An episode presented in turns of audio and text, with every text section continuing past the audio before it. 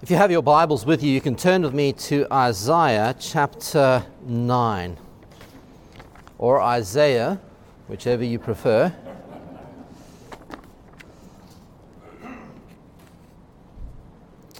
Isaiah chapter 9, verses 2 to 7 reads as follows The people who walked in darkness have seen a great light. Those who lived in a land of deep darkness, on them light has shined.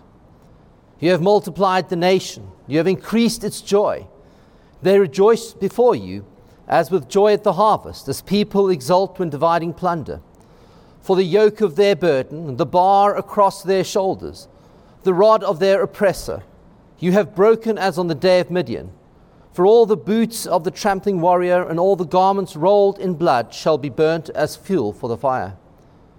For a child has been born for us a son given to us. Authority rests upon his shoulders, and he is named Wonderful Counselor, Mighty God, Everlasting Father, Prince of Peace. His authority shall grow continually. There shall be endless peace for the throne of David and his kingdom. He will establish and uphold it with justice and with righteousness from this time onwards and forever. The zeal of the Lord of hosts will do this. This is the word of the Lord for the people of God. for a child has been born for us, and a son given to us. In 2009, a court, I think it was in New Jersey, was listening to a, they were hearing a, a case where essentially the, a couple of the plaintiffs came in and they said, We are entitled to the winnings of a lottery ticket. So, what had happened is there were about five construction workers. They got together once a week, they all chipped in two bucks, and they sent one guy, see the problem right there? they sent one guy off to buy the tickets, and then he would check the numbers, and if they won, they would you know, split it and divide it evenly because they all chipped in. Turns out one day they did win about $38 million. And guess what happened? He disappeared, the ticket disappeared. He suddenly had to go for some operation, and then they figured out that this guy had actually won, taken the winnings, and he'd cleared off. And so they went to court, and in the end, the judge said, Look, you're all entitled to a fair square here. So they all they split it evenly, and they got exactly what was entitled and coming and rightfully theirs. It got me thinking about this idea about how we have certain things that we believe and understand, and in fact are rightfully ours. Think, for example, if maybe, I know and think it's Luke chapter 12, somebody comes up to Jesus and says to him, uh, uh, Teacher, tell my brother to, to share his inheritance with me. Why? Because he believes that rightfully he's entitled to a share of that. Now, if you had an inheritance that was coming to you, and rightfully you were entitled to that inheritance, and somebody took it and walked away, you would feel like you've been robbed. It would be a total injustice. You'll say, Somebody has taken what is rightfully should be mine, what I'm entitled to has been taken from me. And quite honestly, this concept of justice, the concept of injustice, is this idea that you don't get what you deserve, or sometimes you do get what you don't deserve. And if we look at the Christmas story, there is actually something right here for us. We live in a time when Christmas has become so much about what it's not. It's become so much about the food. It's become so much about the presents. It's become so much about, I don't know, all sorts of things. I, I, I, was, I just understand the world does not see things the way they're supposed to be seen. In other words, Christmas was established to remember and understand that this is the, this is the, the coming of the Christ child. Yet the world seems to continually be trying to take the Christ child out of Christmas, take Christ out of Christmas. I remember years ago there was like a move to let's not say Christmas, let's say Xmas or something, or the festive season. And somehow people seem to be trying to take Jesus and Christ out of Christmas. All you then have is a celebration where we give we eat a lot of food, so we have a really good New Year's resolution to lose weight. And then we give presents. So the next New Year's resolution is to save money and to kind of pay back all the debt we've now incurred. Uh, it's just it's crazy, but ultimately there's a sense where the world has been given something so very, very valuable, the Christ child, but yet somehow it has been taken from us. If you look at that passage of scripture that we read, verse 9, I want you to pay special attention to this. For a child has been born for us. The child is for us. A son has been given for us. This is God's gift to the world, the greatest gift that we have been given. Jesus is that gift, the greatest gift ever given, the greatest gift we can ever receive, and yet it is the one thing the world tries to take away and tries to rob something that is beautiful, something that is so precious from us. And so today I want to talk about restoring the gift of Advent, restoring the gift of the Christ child back into our lives and even into our world and ask this question how can we return that beautiful gift into the world in which we live? How do we return the Christmas child to this world? How do we give people the Jesus they never knew they needed? And I'm going to give you the answer straight off. So, for those of you who've had a late night last night, you can doze off right after this. It's done. Share the story of Christmas. We restore the Christ child. We restore the gift of Christmas by sharing the story of the Christ child. Now, let me just say this. As we say, restore the story, tell the story, share the story. We use this word story, but this, it is so far from a story. If I say story, you might think Goldilocks and the Three Bears or some fiction that you pull off off the table. This is not a story that is, that is fictitious. This is something, this is a reality. This is true. This is real. This is something that is incredibly, um, it, it is something that will change our lives. It's not just a fairy tale that gives us a moment where we can enjoy life and maybe check out reality. This is something that changes everything about us. The Advent story is God's world shaking, life changing gift that is freely given. It is not just fiction, it is reality. So there are two stories I believe that we can tell at this time. I'll spend a lot of time on the first, not much on the second. The first is this we tell the story of God coming to us. God has come to us. That's the story we tell. You want to t- tell a story at Christmas? Tell the story. God has come to us. Isaiah 7:14 Therefore the Lord himself will give you a sign. Look the young woman is with child and shall bear a son and shall name him Emmanuel. Matthew 1:23 drawing off this passage look the virgin shall, shall conceive and bear a son and they shall name him Emmanuel which means God is with us. The first advent is the story of God coming to dwell with His creation. Interesting. As I say that, the thing that really challenges me, concerns me, is that we don't fully understand what that means. We don't understand the idea that the God of all creation, the creator of the universe, the one who knit us together in our mother's womb, the one who is the Alpha, the Omega, the beginning, the end, the one in who sustains all things, came to earth. Go to Philippians chapter 2. Humbled himself in the form of a man. And the reason is because we've heard the story so many times that the old, old story becomes old. And the old, old story has to become new for us again. It has to become something that lives in us again, something that comes alive, something that's real. It's interesting, we live in a time when it's common for us to understand how the important people seem to separate themselves from the unimportant people. Think about this for a second. The important people seem to separate themselves from the unimportant people. We create these distinctions.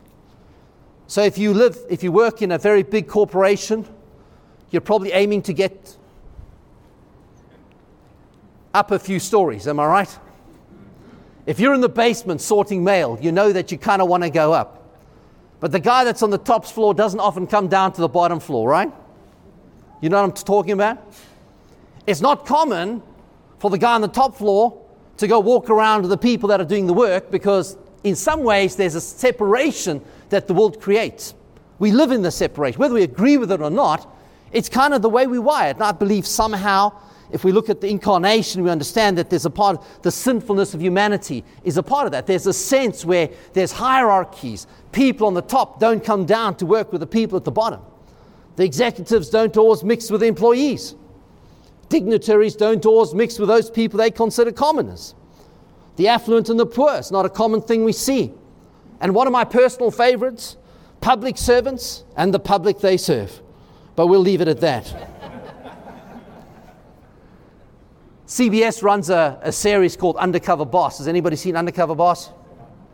This is, now listen carefully, listen carefully to the wording that they use. How this is how CBS describes this series like this. This is off their website, right?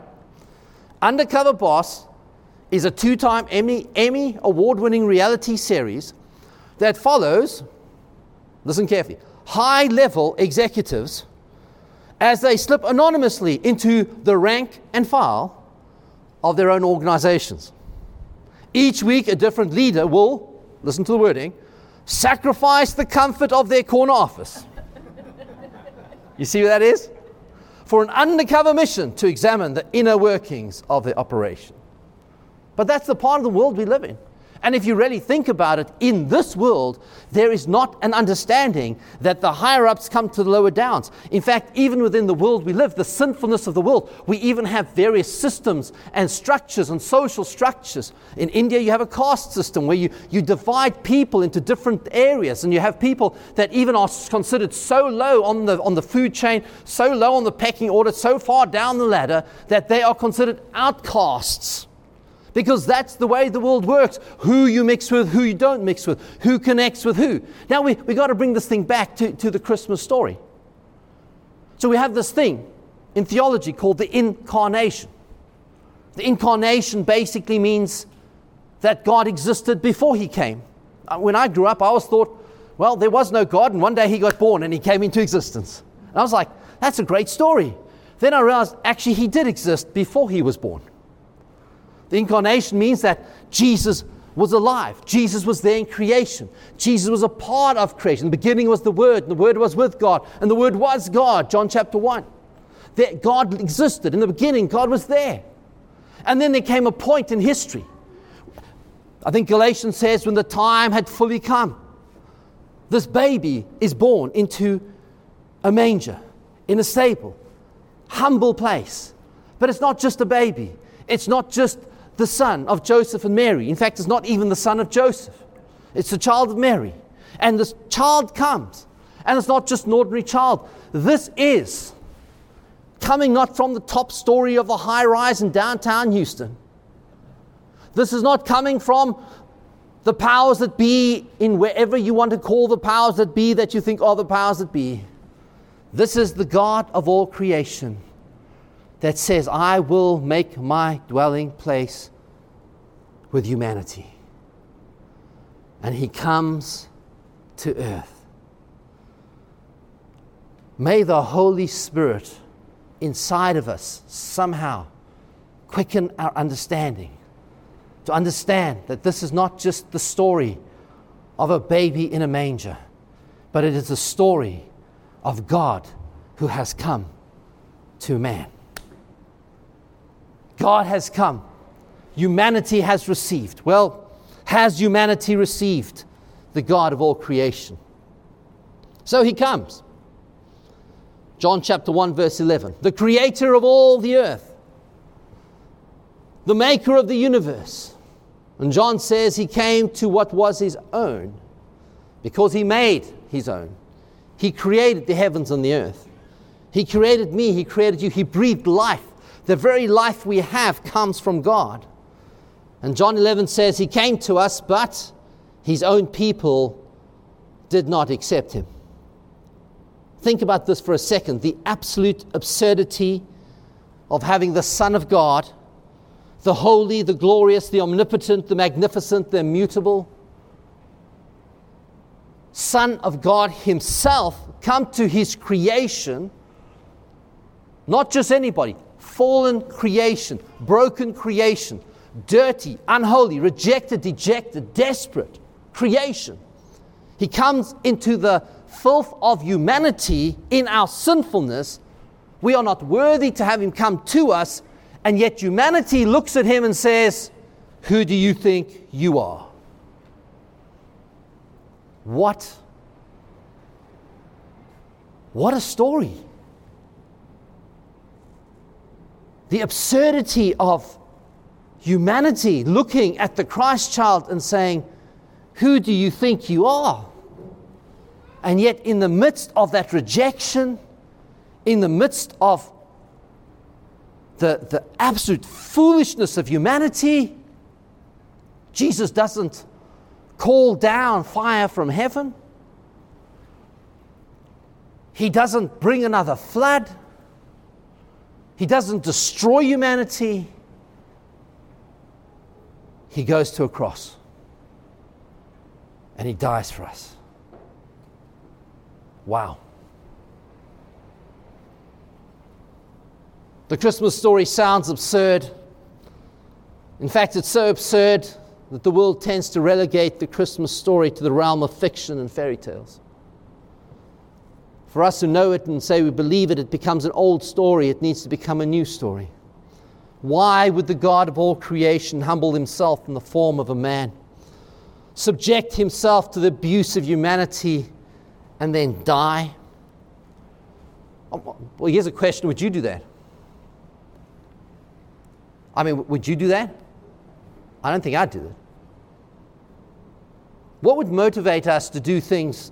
What, what motivates you to subject yourself to abuse rejection, dejection, slander.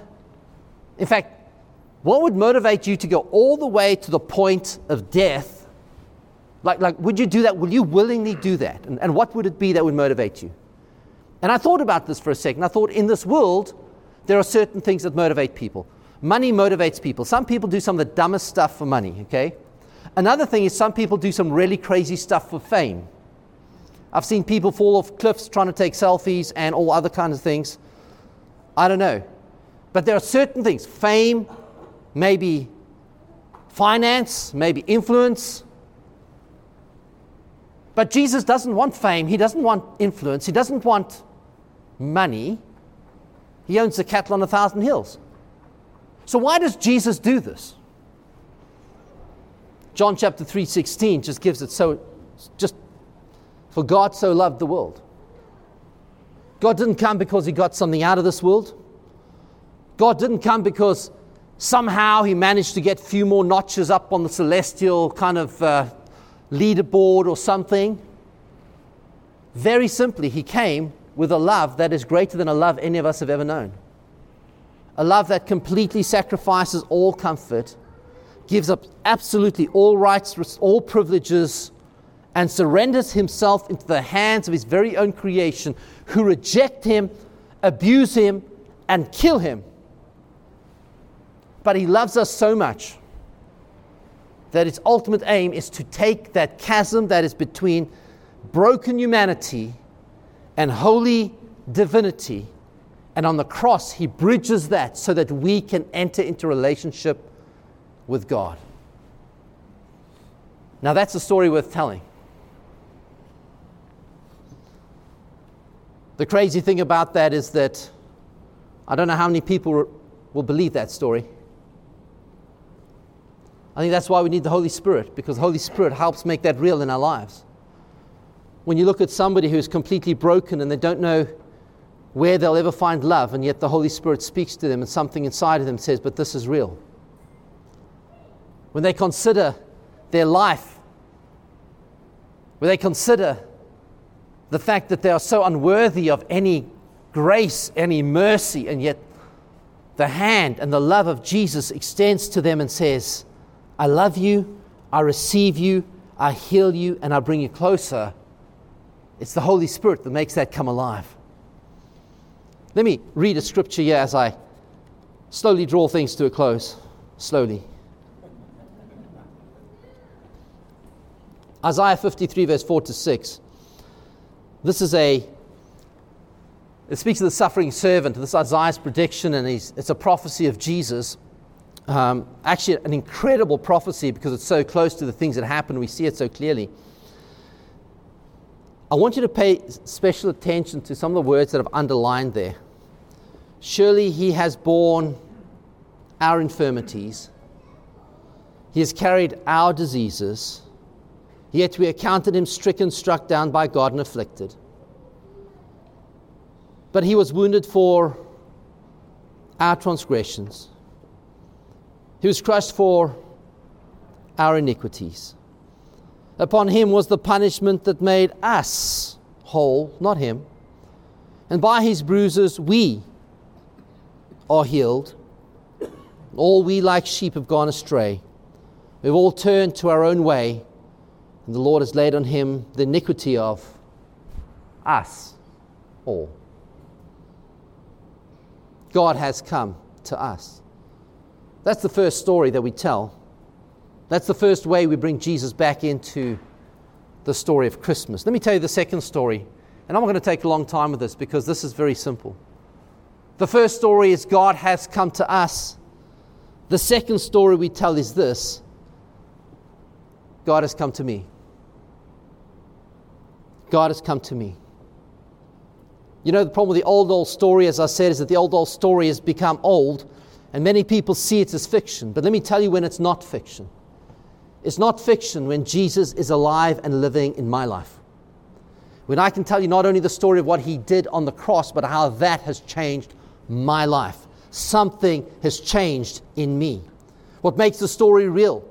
How can we move the Christian story from the realm of fiction to the place of non-fiction? The Christian story comes alive when we tell how that Christ child has changed our lives. Let me ask you this question Who is the baby in a manger to you? Not just the baby in the manger, but to you. Who is that child? How does the Advent story change? Has it changed your life? What does that Advent story mean to you as a person? How are things different between how you were and how you are today? There's that, that beautiful saying, and I think it comes from the story of the Good Samaritan. Uh, not the Good Samaritan, the, the, the, the prodigal son. And it's that idea where the father speaks about the child that has come home, and he just says this He says, Let me tell you something.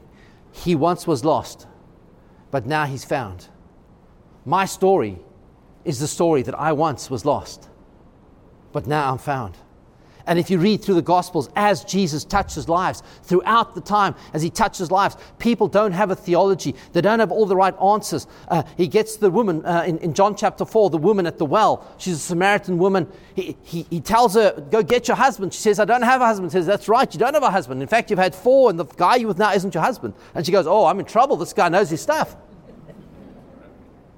But you know what she does? She goes back to the city and she doesn't say, well, here is the theology of Jesus who's at the well. She goes back, she says, Look, I don't know what's going on here, but I just found a guy who told me everything about my life, and my life has changed. Why don't you come with me and let me go t- introduce you to Jesus? In John chapter 9, there's the blind man, and Jesus touches him and he heals him. And the Pharisees are like, hey, let's interrogate this guy. Who is this guy? Who does he claim? He goes, look, guys, I don't know what your story is here, but let me tell you something. There was a time I could not see, now I do see.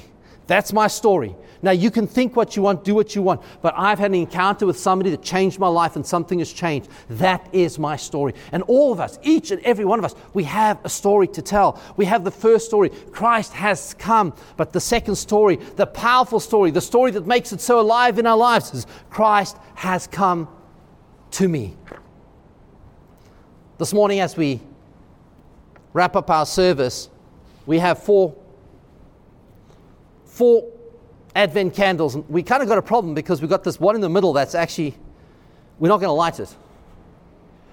I know, because today is the fourth Sunday of Advent and tomorrow's Christmas. So when do we light the Christ, the Christ candle? I mean, this is a problem for us, right? So we're in a school, so we can't meet tonight, we can't meet tomorrow. So we've got one candle that's not going to be lit. But you know something? There's something quite powerful about that. Today, each and every one of you are going to get a candle that you're going to take home. One with a real flame, not electric flame. Don't, don't tell anybody.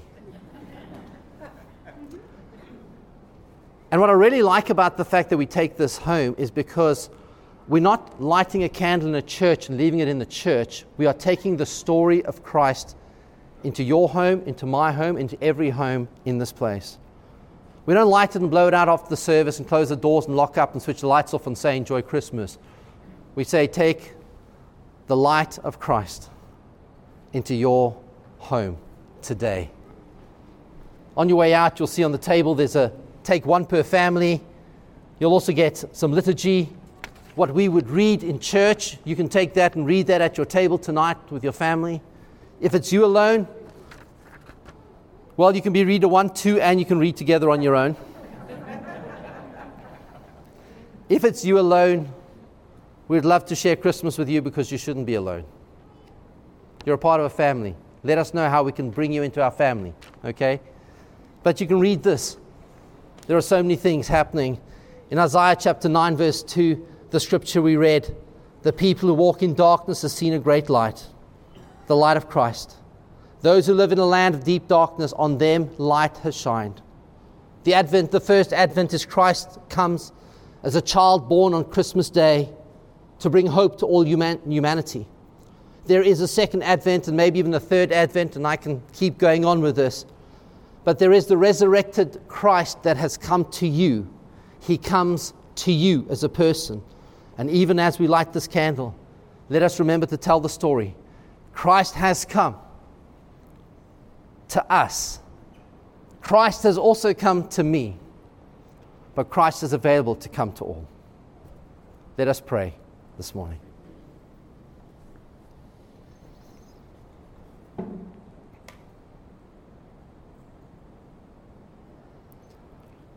I pray, God, that by your Holy Spirit you would quicken our hearts this morning. And that the old, old story would not be old,